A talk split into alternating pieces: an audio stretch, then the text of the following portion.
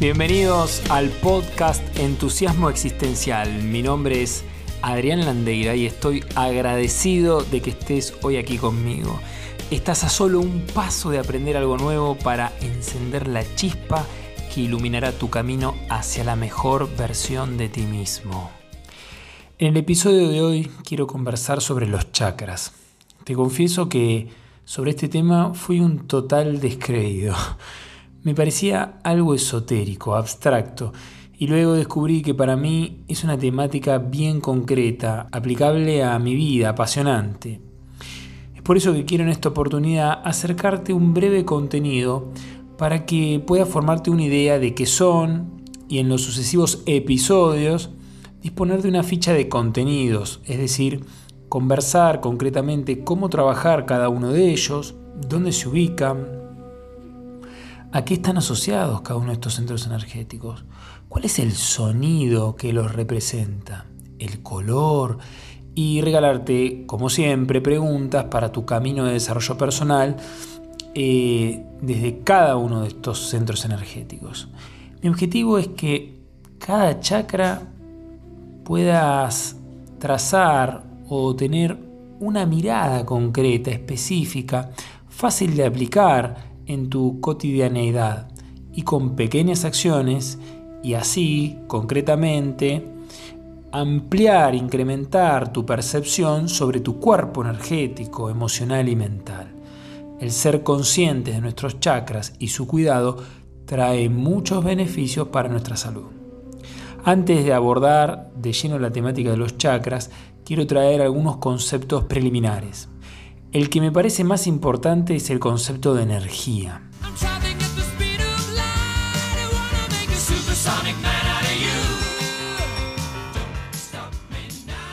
¿Alguna vez te pasó sentir como una vibración, como si tuvieras estática o sensación de corriente que sube o baja por tu cuerpo o por tus extremidades? O quizás cambio de temperatura en alguna parte de tu organismo. Bueno, estas son manifestaciones de nuestro campo energético. La energía vital en sánscrito se denomina prana. Para los japoneses es el denominado ki y tiene que ver con el aire, el aliento y el alma. Para el yoga, el prana se lo define como la energía vital. Entonces, un punto a prestar atención es que cuando nuestra energía no fluye y se bloquea o se estanca, genera enfermedades. El trabajar entonces nuestra energía nos mantiene saludables. Nuestra energía se distribuye en el aura, los nadis, los chakras. El aura se extiende alrededor de nuestro cuerpo como si fuesen capas de energía, como un campo que nos envuelve. Todos los seres vivos tienen aura, incluye a las plantas y los animales, por supuesto el color, movimiento y estado del aura se refleja ¿sí? en la salud o el estado físico, psíquico, emocional de la persona.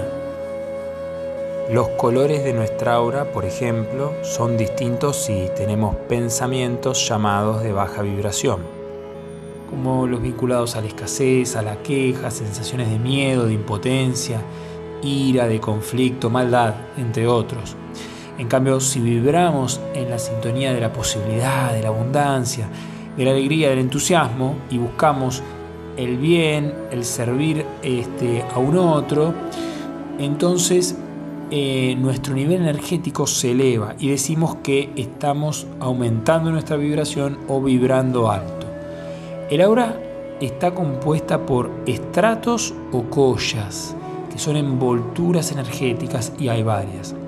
Existen personas que tienen una sensibilidad particular y pueden ver tu aura, es decir, mirar como un halo de colores alrededor tuyo, puede ser azul, blanco, negro, según cómo estés vibrando en ese momento.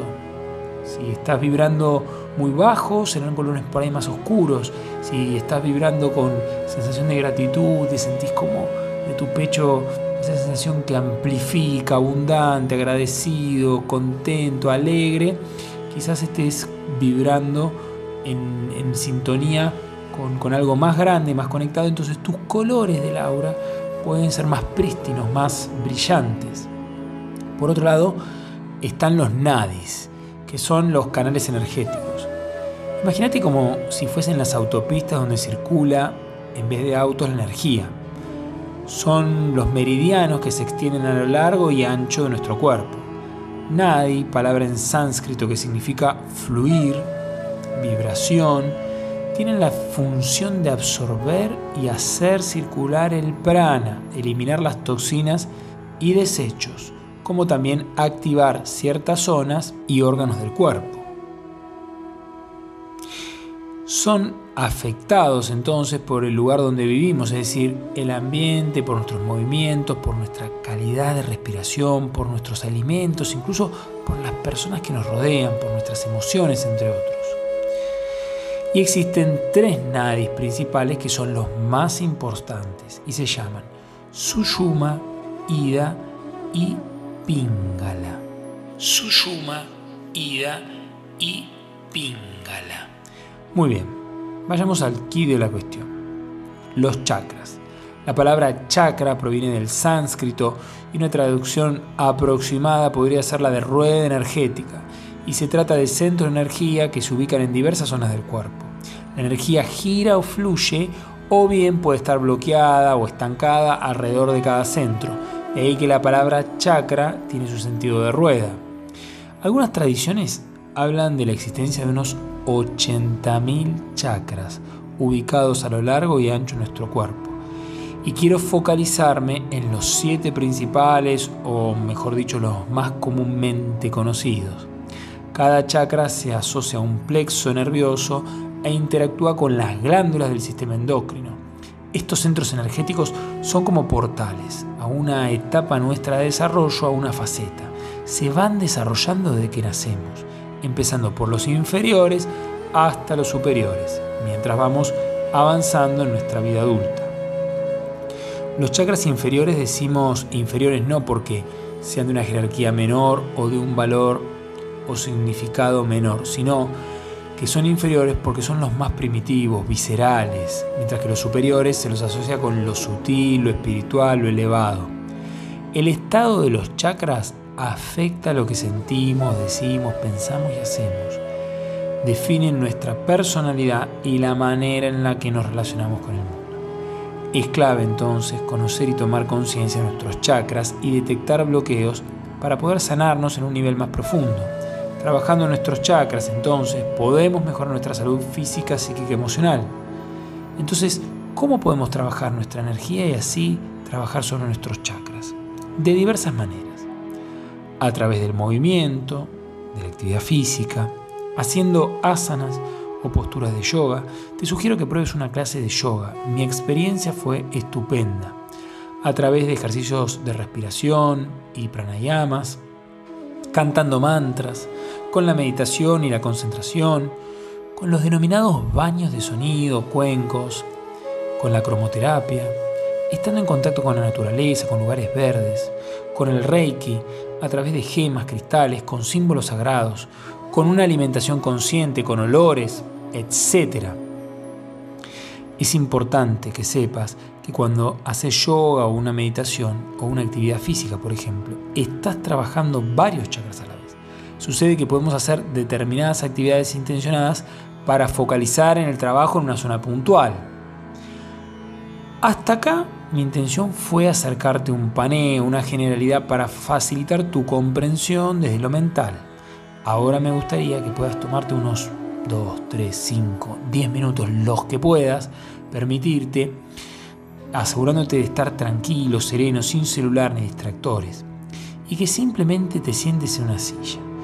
Planta de tus pies apoyados en el piso, rodillas a 90 grados, mentón paralelo al piso.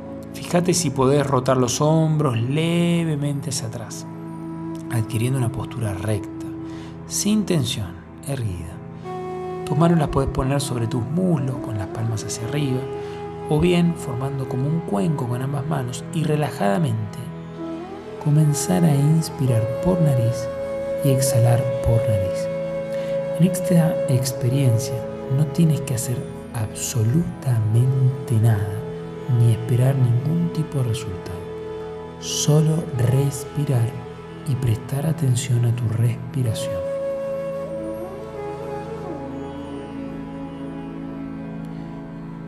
Si lo deseas, puedes comenzar a escuchar los sonidos del ambiente donde te encuentras y a tu propio ritmo comenzar a escuchar tus sonidos internos, tu respiración, Presta atención a los latidos de tu corazón y respira cada vez con mayor lentitud.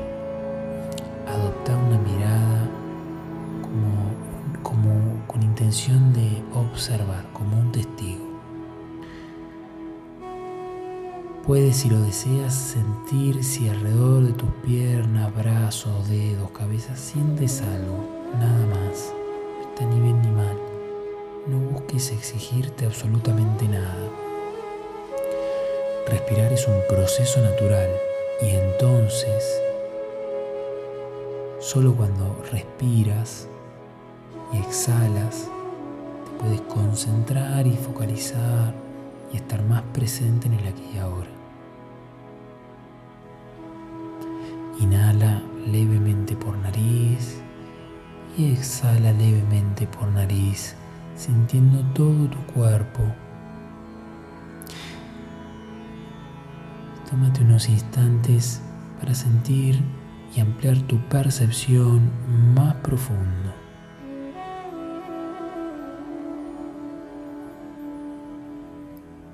Y muy lentamente, en tu tiempo, Anda despertando amorosamente tu cuerpo con leves movimientos, abriendo tus ojos. Y ahora te dejo las siguientes preguntas. ¿Qué sentiste? ¿Registraste algún tipo de emoción? Si es así, ¿cuál o cuáles? ¿Y tu mente cómo se encontraba? ¿Estaba parloteando y lentamente se fue calmando? ¿Tuviste alguna aparición de imagen, olor o mismo como una sensación de mayor percepción? como si tus sentidos se amplificaran, como percibir un poco más allá de tu piel. ¿Y qué aprendes hoy de ti en esta experiencia? Si pudiste hacerlo, quiero reconocerte. Si no, la invitación se encuentra abierta a intentarlo, porque es un gran primer paso para conectar contigo y no importa si crees que no te pasó nada o deberías haber sentido algo, bla, bla, bla, bla. Yo no soy el Buda y no me exijo nada. Hay días que mi mente no para, es un loro parlanchín y mi meditación, lejos de lograr calmarme, es un alboroto. Entonces, ¿qué hago? En vez de exigirme maltratarme o decirme que las cosas deben ser de una determinada manera, me digo, ¿ah, sí?